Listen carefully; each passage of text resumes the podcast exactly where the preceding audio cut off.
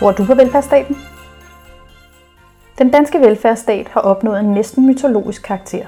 Den sikrer velfærdsgoder til landets borgere. En slags julemand for både børn og voksne.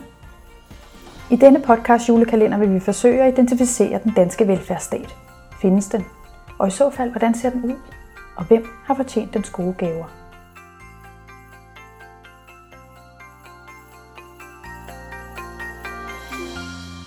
Etisk Råd er netop udkommet med en redegørelse om sundhedsvariables og big data. Risikoen ved big data er, at mange digitale data, som hver især ikke siger ret meget om os, kan sammenkøres til at give et yderst personfølsomt billede af det enkelte menneske.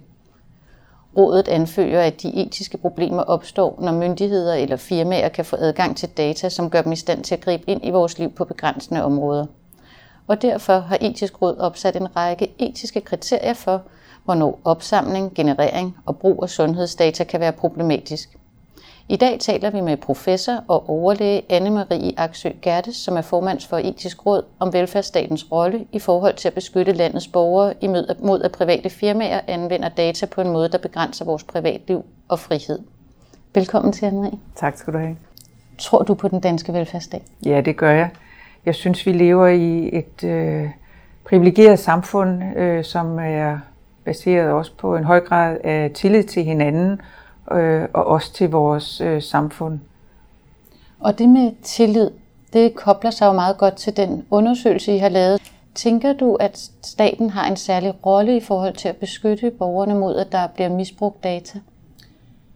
Ja, det tænker jeg. Øh, man kan selvfølgelig godt øh, udfordre det lidt og sige, at det er jo en global øh, problemstilling med, at data jo flyder frit over landegrænserne, og de store firmaer som Google og Facebook osv. Øh, er jo ikke underlagt dansk lovgivning. Så der er selvfølgelig grænser for, hvad den danske stat kan være med til at sætte rammer for.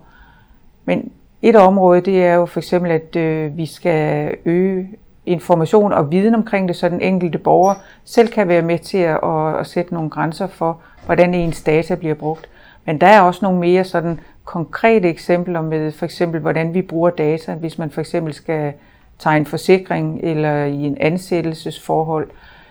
Tillader vi, at øh, for eksempel der bliver indsamlet de her oplysninger for, for wearables omkring og som vi måske ikke engang selv kender til, og hvordan bliver de brugt. Så på den måde mener jeg, at man godt kan forestille sig, at der er mulighed for, at den danske velfærdsstat også sætter nogle rammer og nogle vilkår for, hvordan data bruges. Men det er klart, man kan ikke regulere det for hele verden ud fra dansk lovgivning, så der er også nogle begrænsninger.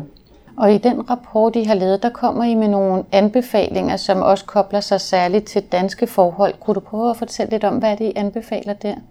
Helt konkret omkring danske forhold, der anbefaler vi, at øh, data, som er opsamlet for eksempel fra wearables, mobiltelefoner osv., øh, de ikke bliver brugt, hvis man for eksempel skal tegne en forsikring. Og det er primært baseret på, at de data er meget usikre, men også at øh, det kan blive brugt imod en, så man kan blive stillet ringere, hvis det er sådan, at der bliver opsamlet nogle data, som øh, måske endda er ukorrekte, og som man ikke har en interesse i, måske at andre end en selv er vidne omkring.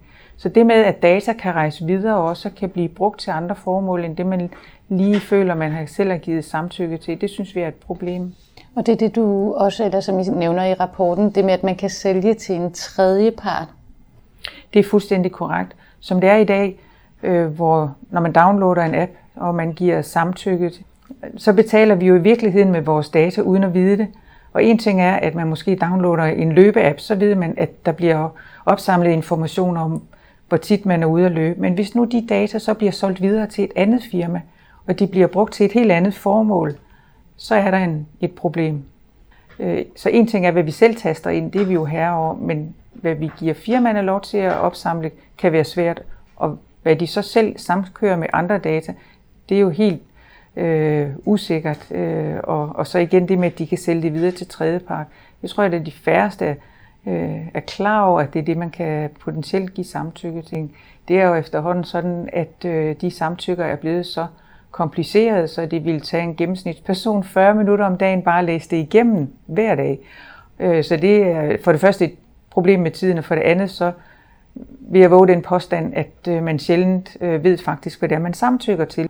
Så på den måde, så kan man sige, det, det er et generelt problem, at de samtykkeformularer, som firmaerne de ligesom præsenteres for, de er så komplekse, så det er ikke noget reelt samtykke i min optik.